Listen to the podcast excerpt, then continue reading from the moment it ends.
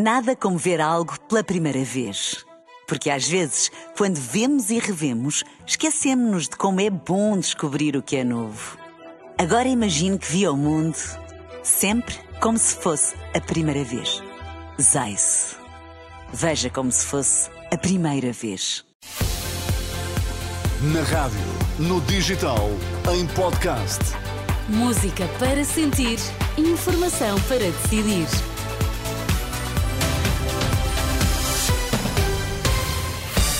É tempo de notícias na Renascença. Começamos pelos destaques. Boa noite. Boa noite. A chuva deve regressar a meio da próxima semana, mas só na região norte. O frio, esse é certo. Israel recusa vistos a funcionários da ONU, tudo por causa da posição das Nações Unidas sobre o conflito com o Hamas.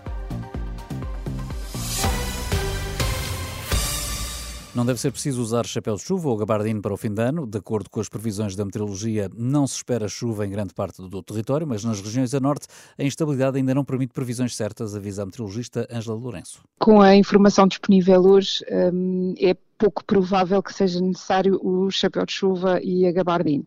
Uh, no entanto, uh, as regiões mais a norte uh, poderão ter que ir acompanhando as previsões ao longo da próxima semana, porque nessa zona, apesar de tudo, existe ainda alguma probabilidade de ser uma passagem de ano com ocorrência de chuva. Com o passar da semana, o frio vai manter-se, a chuva só deve aparecer no início do próximo fim de semana, mas retira-se até ao fim do ano. Vamos ter eh, agora o frio ainda, o frio e o nevoeiro.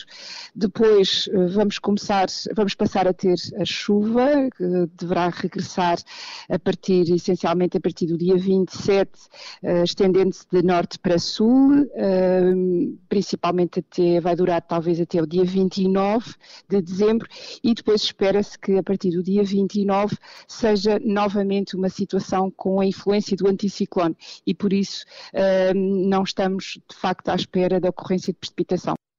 Meteorologista Ângela Lourenço com as previsões do estado do tempo para esta última semana do ano. Entretanto, os distritos da Guarda e Bragança estão sob aviso laranja, é o segundo mais grave por causa do tempo frio e do nevoeiro, um aviso da meteorologia que se prolonga até ao final do dia de amanhã. Eh, pelo mesmo período e pelo mesmo motivo estão um degrau baixo sob aviso amarelo os distritos de Vila Real e Viseu. Esperam-se temperaturas mínimas a descer até aos 3 graus negativos. Morreu hoje nos hospitais da Universidade de Coimbra a mulher que sofreu uma intoxicação grave há dias, um dos filhos de 7 anos já tinha morrido também devido a essa mesma intoxicação grave. O marido e um outro filho de 12 anos também receberam tratamento hospitalar, mas tiveram alta dias depois. Israel vai passar a recusar vistos a funcionários das Nações Unidas. O ministro dos Negócios Estrangeiros de Tel Aviv deu instruções aos funcionários para recusarem o prolongamento dos vistos em vigor e para recusarem novos pedidos a funcionários das Nações Unidas. É a resposta à postura da ONU durante a guerra na faixa de Gaza entre Israel e o movimento islâmico Hamas.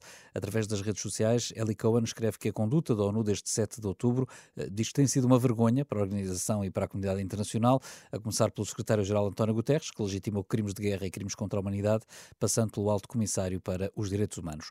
Noutro plano, o primeiro-ministro israelita avisou hoje que a guerra na faixa de Gaza não está perto do fim, apesar dos esforços internacionais eh, para travar os combates.